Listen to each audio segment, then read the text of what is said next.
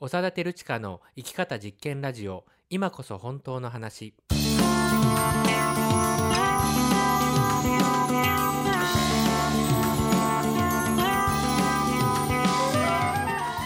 嘘っぽすぎるこの世の中で自分らしく生きるためにはどうすればいいのか。この番組ではあなたと一緒にさまざまなテーマを掘り下げながら本当の自分を生きるためのヒントを見つけていきます。この番組は NPO 法人連携者と合同会社パルルマが共同制作しています。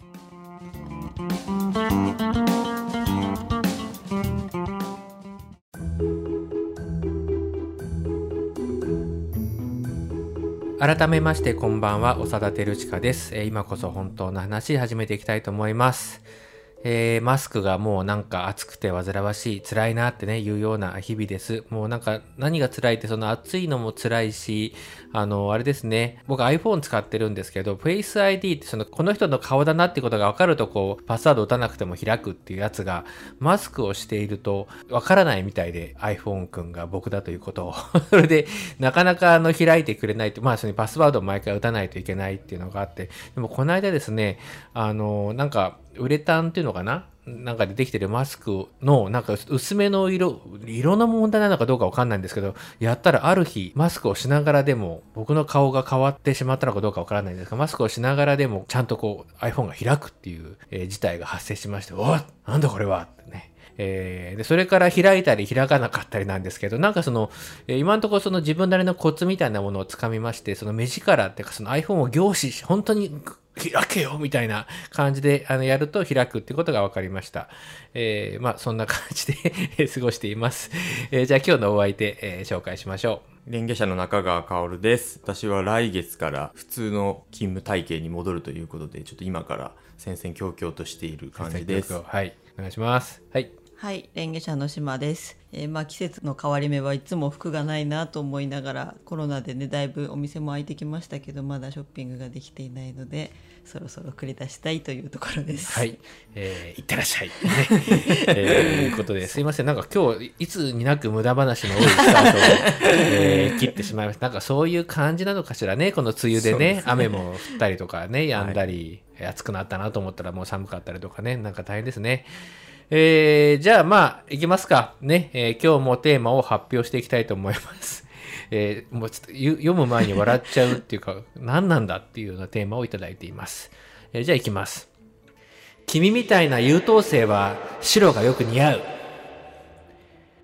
これな、何なんです？かもう、なんか、もちろん歌詞の一部を毎はい回、はいそうなんです。取ってあれしてるんですけども、そうなんです。い今までで一番意味の、意味はわかりますけど、どうどんなテーマが始まるのかっていう、えーもう不安でしょうがない、えースタートです。これ中川さんですよね。はい私ですえー君みたいな優等生は白がよく似合うというテーマ。これはどんなことが話したいテーマなんでしょうか？はい、あのーこれなんかイメージみたいな話なんですけど、うんえっ、と、まあ、優等生は確かに白シャツを着てスラックスを履いているみたいなイメージが、まあ、ちょっと皆さんどこまで共有できるかわかんないですけど、メーガネかけてそうとか、うんなんかあるじゃないですか。まあねなんかその、こういう人はこんな人みたいな、うんうんそういうイメージ、セットのイメージみたいなものってあると思うんですね。うんうんうんで、なんか例えば、なんかこう、若い男性が、はいえっ、と、食事をしてたら、なんかこう、大盛りサービスみたいな。ああ、はいはいはい。なんかそういうことね。あなた、うんうんうん別にいろんな人がいるのに、なぜか若い男性客に大盛りサービスみたいなものをされたりすることって、はいはいはいはい。あの、まあね、聞いてる方でももしかしたらいらっしゃるかもしれないですけど、なんか、そういうなんかこう、決めつけっていうんですかね。そういったところを今回テーマにできないかなというふうに思って、この歌詞を選びました。決めつけ。えーあなたはこうでしょ？みたいなのを、はいその何かのその属性で決めつけられちゃうっていうこと、その大盛りの話はもうね、僕あの、具体的に思い出したことが、これ後で話します、ね。はい。島さんなんかあります？決めつけられエピソード。決めつけちょっとパッと出てこなかったんですけど、うん。私は。まあでも今の食事の話なんかで言うと女性は逆にあの「ご飯減らしますか?」とか聞かれるんですけど でまあそう聞かれると「いや普通に食べます」って言うかならなんかちょっと大食いみたいな印象がなんかわざわざ聞かないでほしいって思ったことはありますね。大大盛りでとか、え、なん、えなんなんでとか。大盛りは食べれないんだけどでも普通には食べたいいはいはいはいはい。あの昔さもう今はい。なくなっちゃったんだけど、青年の家って東京にあったんですよ、東京、まあ、東京かな？あ東京だけだと思うんだけど、で府中に府中青年の家っていうのが、あのあってなんかその歴史を遡るとその集団就職でこう東京に出てきた若者をこう支えるみたいなあのそんな歴史的経緯があるみたいなんですけど、まあちょっと石原統制で亡くなっちゃったんですけど、そのもう府中青年の上に行くと夜カレーが出るんですけども、ねおびただしい量の ご飯とカレーを。カレーもなんかね片栗粉でとろみついてんじゃないのかなっていうような、あのこれはあの個人の感想ですけど、はい。うわーきついなっていう、へー。もうね、ああ、もういいいいって、もうなんかちょっとネタみたいな感じなんだけど、あーもうそれぐらいでいいから、おばちゃんもういいよいいよって言ってるうちに、あどれぐらいとか言いながら、なんか、ご飯をこう、仏様ですかっていうね、ぐらい、こう、あの、こんもりとね、山盛りにされて、その、なんか、なんていうのかな、プルプルっとした感じのカレーを。あ、それでね、あの、あれが入ってましたよ。あの、うずらの卵がね、ああ、うん。いいですね。うん、はい。これいいでしょって話をしたいわけじゃないんだけど、あ違う。まあまあ、ただねあのー楽しかったですね。あの、府中青年の家は僕、あの、大好きで、亡くなった時は本当に残念だったんですけど、あのーすごく職員の人たちがあったかくてね、うん。なんか子供たちとね、あの、連携者の子供たち連れて行く時にも安心して行ける数少ない施設の一つだったんですが、うん。食堂では確かに、あ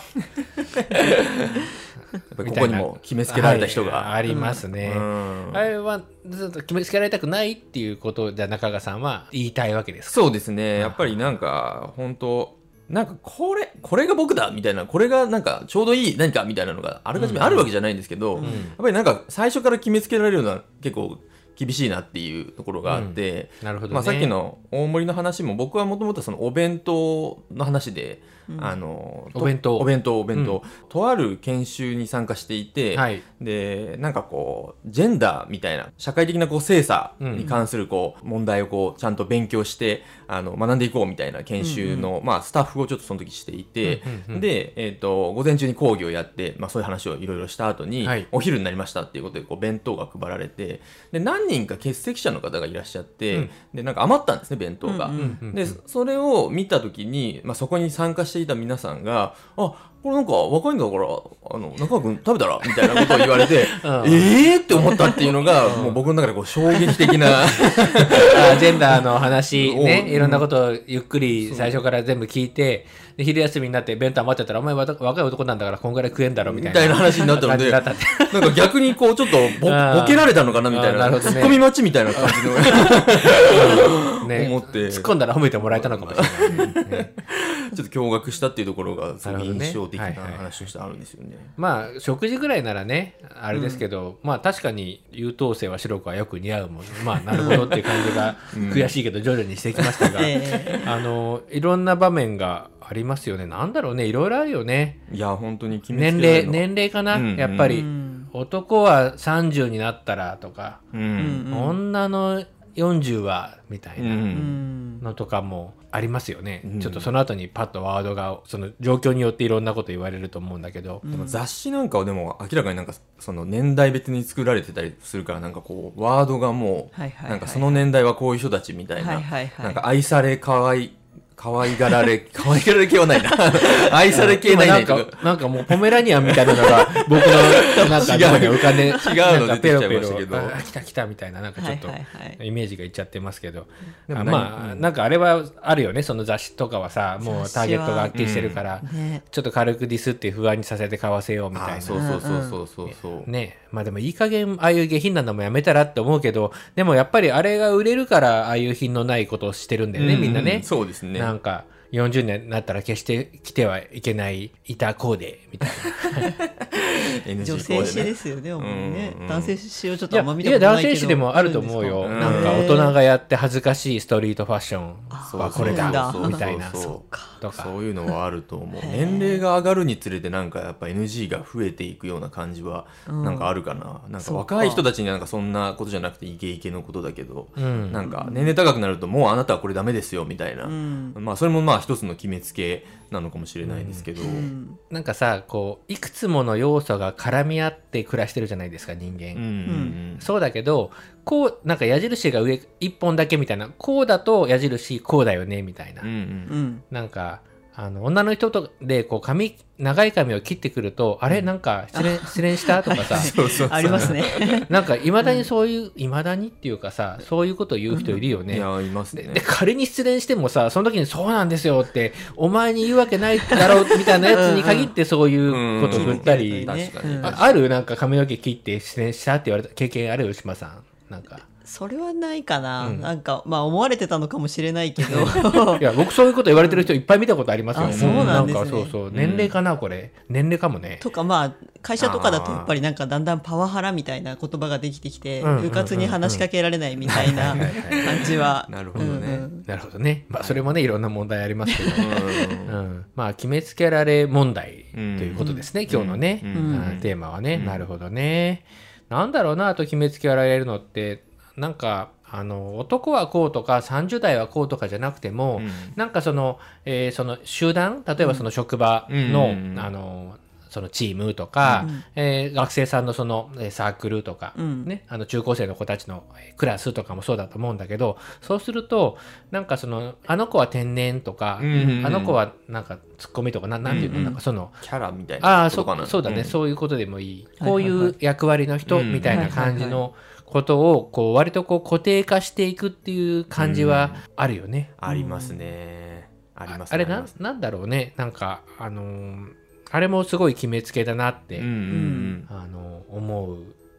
なんか天然だねみたいなのも、うん。まあ、天然っていうのもね なんかままあいろんな意味合いを含めて含まれてはいるけどね。ど。うしてもなんかうなぎとか あなんか魚介系に僕は言っちゃいますけどね。生きの良さの方を。生きの良さの方にね行きますけどね本当なんかそういうのあるよね。なんとかキャラみたいな、うん。そうですよまあね仲間内とかねうん。組み合わせにもよるんですけどね、うん。でもあれもなんかすごいあのーちょっと最初の趣旨とは違うかもしれないんですけどすごいなんか決めつけ感、決めつけられ感あるなっていうふうに、ん。あの思いますね。なんか子供たち、中学生の子たちとかとね、あの、そのネギシャンのね、あのうん。うん子供の活動に来てる子たちとなんか喋ったりしてると、なんかもう学校だとこういう感じで、あの丸々キャラだからみたいな、はいはいはいあはの、っていう感じになって、いや、もちろんもちろん、それは自覚いしてる。うん。うんまあ多分あのその時にそその子たちと話してた時はそのなんか会話が回りやすくなるんじゃないかっていうか、その沈黙みたいにななりにくいっていうのかな、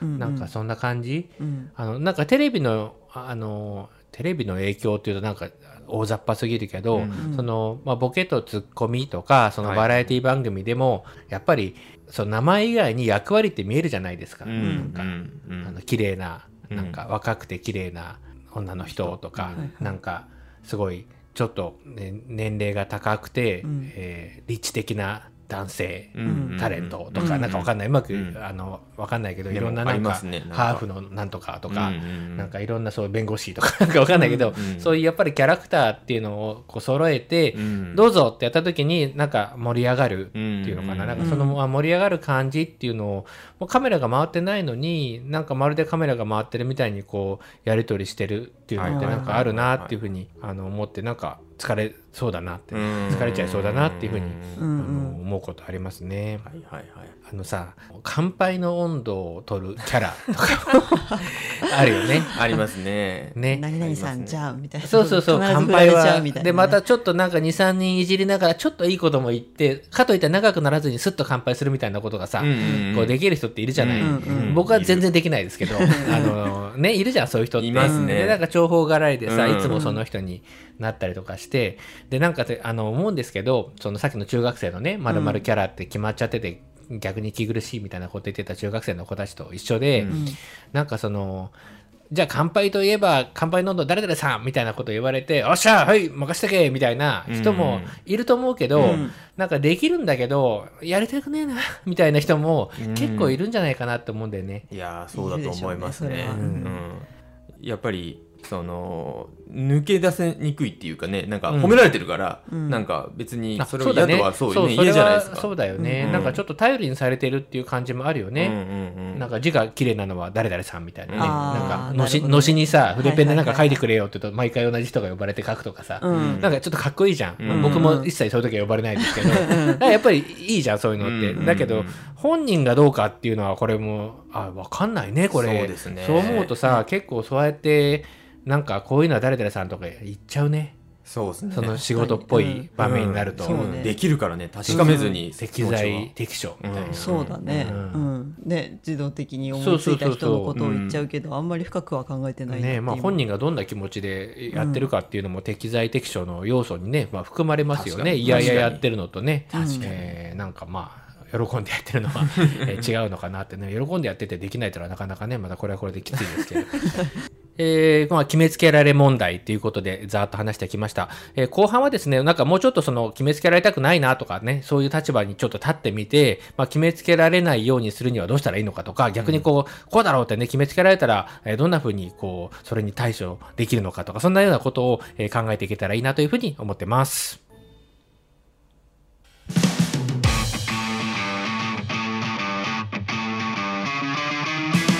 育てるちかの生き方実験ラジオ今こそ本当の話。今回は君みたいな優等生は白がよく似合うというテーマでお送りしています。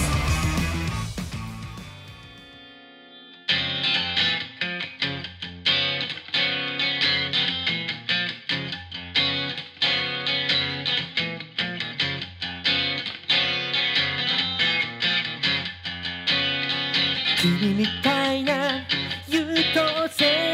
白がよく似合う。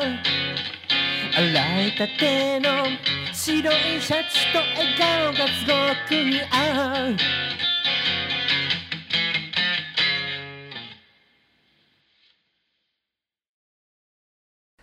なんかちょっとそもそもなんですけど、うん。その中川さんが決めつけられるのって嫌だなって思ってるのって、うん。こうなんでなんですかね？あのそれはですねまあなんか枠に当てはめられてるとか、うん。まあ、雑に扱われてる感じっていうのも、まあ、あのもちろうん。んある、あの一般的な感じは。なんか僕の中ではなんかその決めつけて言ってくる人が本気で言ってる感じがしないっていうのがなんか特に嫌で、あなんていう。か軽く言ってるみたいなことですか？そうそう、なんか、いつでも逃げられるっていうか、例えばなんか、あなた若いんだから、なんか、これ食べられるでしょって言った時に、僕が例えば本気で、なんか、どういうことですか？みたいなこと言った時に、なんか、別に普通のことじゃんみたいな感じで返されると、なんかすごい嫌っていうか、なんかその人が言ってんのに、なんかその人が責任取ってない感じみたいなのが感じられる時が、なんか特に嫌で、なんかまあいつでもなんかその決めつけが嫌っていうよりかは、そういう感じがする時が決めつけられた時にまあ特に嫌っていう感じですかね。なるほどね。なるほどね。なんかそういうカテゴリーだけで決めつけられると嫌な感じは確かにするなと思って、うんまあ男だから若いからとか、うんうんうん。なんかみんなに言ってんでしょっていうかその人に対して言ってる言葉じゃないなっていうね、君可愛いね。みんなに言ってるんでしょみたいな。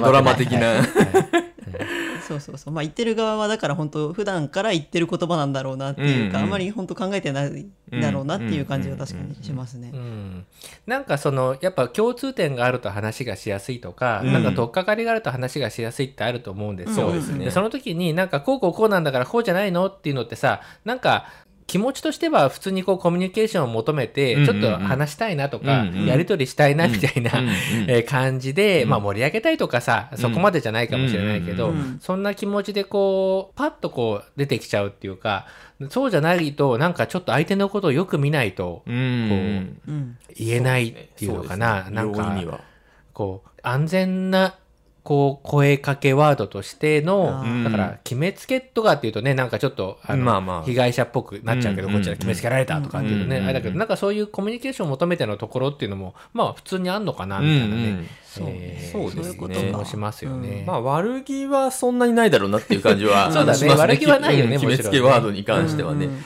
ただなんか本当にまあ軽いといえば軽いし逆にどう返したらいいんだろうかっていうところに ちょっとこう戸惑ってしまうっていうか、でなんかあんまりそれにちょっと乗っかりたくない時もあるじゃないですか。なんかそういう前提でもう話がね、なんか進んでいくっていうか、ううん。ん、なんかその若い男性だからみたいな感じで来た時に、なんかそうなんですよってなると、その後、ちょっとやっぱ若い男性キャラを、それこそちょっと自分が、なんか全うしなきゃいけない 感じになっていくっていうか。それに合わせて丸く収めるとそういうふうになるよね。そうそうそうそううんうんそうそう。まあそれもねできる人とできない人ってねいますけど、まあ僕なんかもうここの決めつけはわけわかんないなって自分で思ったっていうのはなんかこれ実話なんですけど、はい誰とかどことかは言えませんけど、うんうんおそらさんなんかあれでしょ？あの野菜とかオーガニックなんでしょ？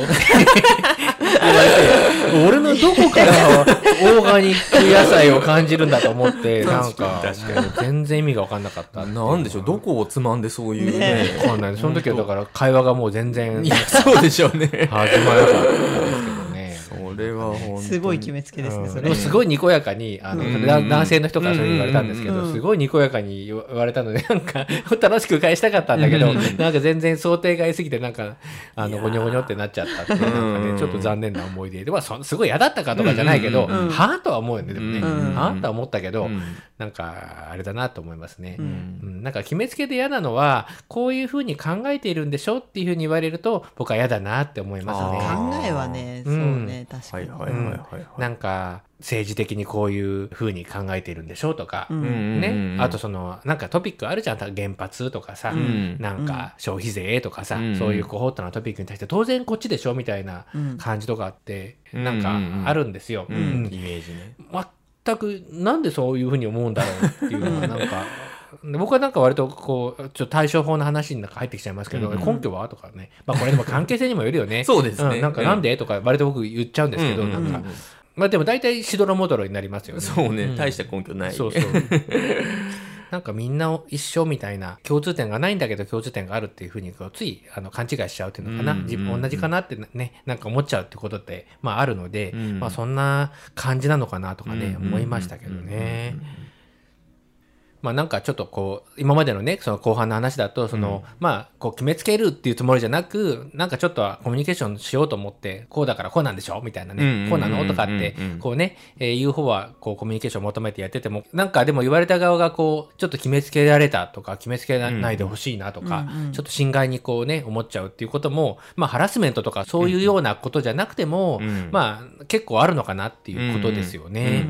うんうん。なんかあれですかねやっぱりなんか決めつけられて嫌なのってこうなななんなんですかね？嫌じゃないこともあると思うんだけど、中でもこうここが嫌みたいなのってどんなあれなんですかね？そうなんか僕の場合は、まあ、うん。さっき雑に扱われるとか枠に当てはめられるっていうこと以外に、うん。なんかその相手が、まあ、本当に言ってるような感じがしないからっていう話もしたんですけど言われたら考えざるを得ないとかなんか受け止めざるを得ないみたいなところがあってそうするとこうだんだんこう自由さが自分の中でこう失われていくような感じがして、なんかまあ、なんかさあのーこうさっきのキャラの話と同じだと思うんですよ。うん。こうまあ、あなたってこうこうでしょって言われて違うなと思った時にあのそのその場のムードを自然に流すにはそうなんですっていうことで、うんうん。その場のムードってこう良くなる。うんうんうん。いや、ちょっと自分はそうじゃないですとか、え、なんなんででですかとか、ぼ僕みたいにその根拠はとか、なんでうん。とかって言うと、やっぱりちょっとこう、緊張感のある場になる。うん。そうですね、あの、和やかだったのが、ちょっとこう、静かになっちゃったりとか、うん。ほんわかしてたのが、ちょっとこう、冷たい感じになったりとか。う。ん。で、これって、自由さはこう、失われてないんだけど、ちょっとその場のエネルギーってそういうふうに、こうなっちゃうっていうのかな。うんなんか、で僕は思うんですけど、やっぱりそこをこう、ありにしとかないとう、ん。ダメだなって思うんですよ。うんうんうん。まあ時と場合によるし、はい。まあ、どうでもいいやつにどうでもいいこと言われたら もうほっときゃいいまあやっていうこともまあこれも見識だと思うんだけど、うんうん。はあと思った時に、うん。なんかその場のムードをこう、ねうん。流れをそのまま持っていくっていうことを優先して、うん。あーそうなんですよねってちょっと言ってでも本当はちょっと違ってとかってやると、うん。うんなん。かその後の本当はちょっと違うみたいな話ってほとんどねもう誰も聞いてないと思うんですよ。うんうんうんだってもう一回そうなんですってなっちゃってるから、うん。なんかやっぱりなんかいやそうじゃなくてとか、いやうん。そんな風じゃないんですよとかって言って、ちょっとこう一回こうシーンとなっちゃうとか、うん冷たい感じになっちゃう。でその気まずさっていうのかな、うんなんかそこはちょっと気まずくていいのかな、う。んうんなんかね気まずいのってすごくこう悪みたいな、まあ、中川さんがそう思ってるかどうか置いといて、なんか気まずいのってすごくこう悪いことっていう風に、まあそうですね。はい。思われてると思うんですよ。うん。ねまあ、この今収録中に気まずくなってちょっと 2分黙るとかだとなかなかの悪いことだとま成り立たなくなるから。ねまあ、だから時と場合だと思うんだけど、シーンとしても、うん。それはその乗り越えるべき、うん。なんかその壁なんだよねその場の。そ。れはそうです。ねうん。はいでそういうのって、まあ、乗り越えられないこともあるんだけど、うん。乗り越えられるとそのビフォアのなんていうの？うん。和やかさとかいいムードっていうのが本当は和やかでもいいムードでもなかったんだってことが分かるの。ああはいはいはいはい。なるほど。楽しい雰囲気でした、決めつけっぽいこと言われました、うん。楽しい雰囲気をキープするためになんとなく合わせました。うんうん。ってやると、うん。最初のビフォーのその楽しい雰囲気は楽しい雰囲気でした。っていうことになっちゃうんだけど、うん。一回それがちょっと傾いて壊れていやちょっと別にそんな風に思ってないですけどとかってなってね、うん。ガチャガチャっとなって、でもやっぱりまたじわじわ温まっていい雰囲気にまあそこに要するにちゃんとしたコミュニケーションがうんうんうん。あってっていう、はいはいはい。ねそんな別に熱くこう違うんだとかそういうなんか議論するとかじゃないですよ、うん。ちゃんとそれをこう無視せずに、うん。あの扱ってやってこう楽しくなった時って楽しいんだよね。うん。なんかうん。だからそこがすごくこう大事なのかなってはいうはいはい。その気まずさのうん発生をこう未然に防がずに、うん。えまあ仕方ないと、うん。でもうんちょっとそこにこうステイしてですね、うん。えーやっていくとその先があるのかなっていうふうにね、まあ、思いますね。はいはいはい。うんあとさあの人ってこういう人だよねっていうのってあるじゃない、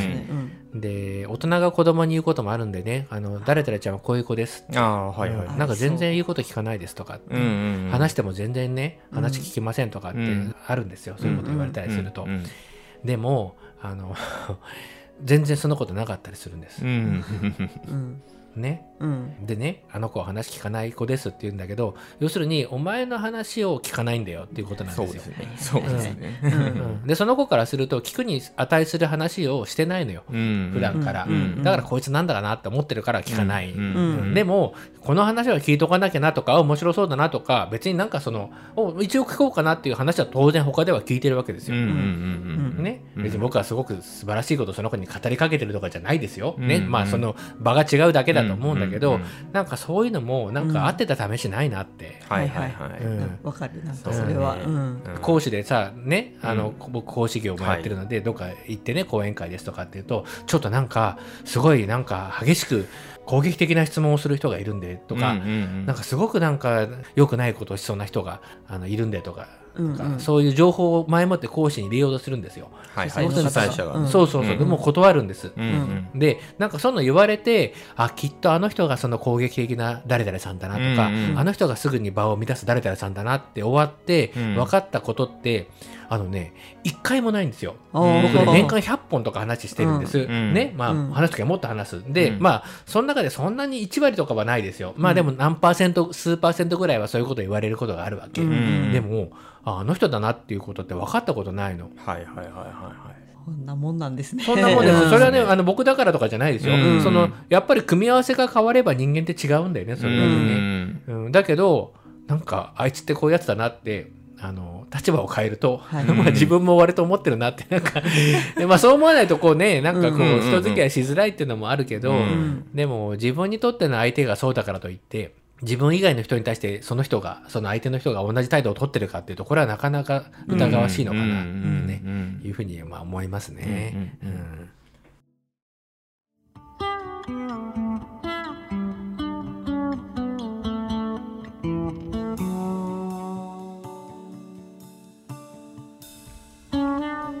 えーというわけであっという間ですね、えー今回もそろそろお時間です。はい。えー、島さん今日はいかがでしたか、はい、えっと私も決めつけられるのって嫌だなって漠然と思ってはいたんですけど話を聞いてたら別に嫌じゃない決めつけもあるなというふうに気づきました。うん。なんかやっぱり明るいよねとか言われると別に明るいわけじゃないっていうかそういう違う面もあるからそういうのにはイラッとするなと思ったんですけどなんか知り合いに血液型の話とか血液型も結構決めつけられるじゃないですか。ああそうですね。で私血液型が分からなくて母親が A だったんで A 型だと思ってたんですよ。うんはいそしたら A 型の知り合いから「いやー」みたいな「A 型って几帳面だから家じゃないと思うよ」って言われて。すごい。でまあ父親が O なんでこっちに来ないでみたいな感じね。じゃあ O じゃないって言われてそうかなと思ってたんですけどまあ O だったんですよ。調べてみたら。あ分かったってことですね。そうそうそう。なんか別なになんだろうそれは決め決めつけとはちょっと違う話なのかな、ね。でもなんか、まあ、最後に出ててくるような話なのかな、ね、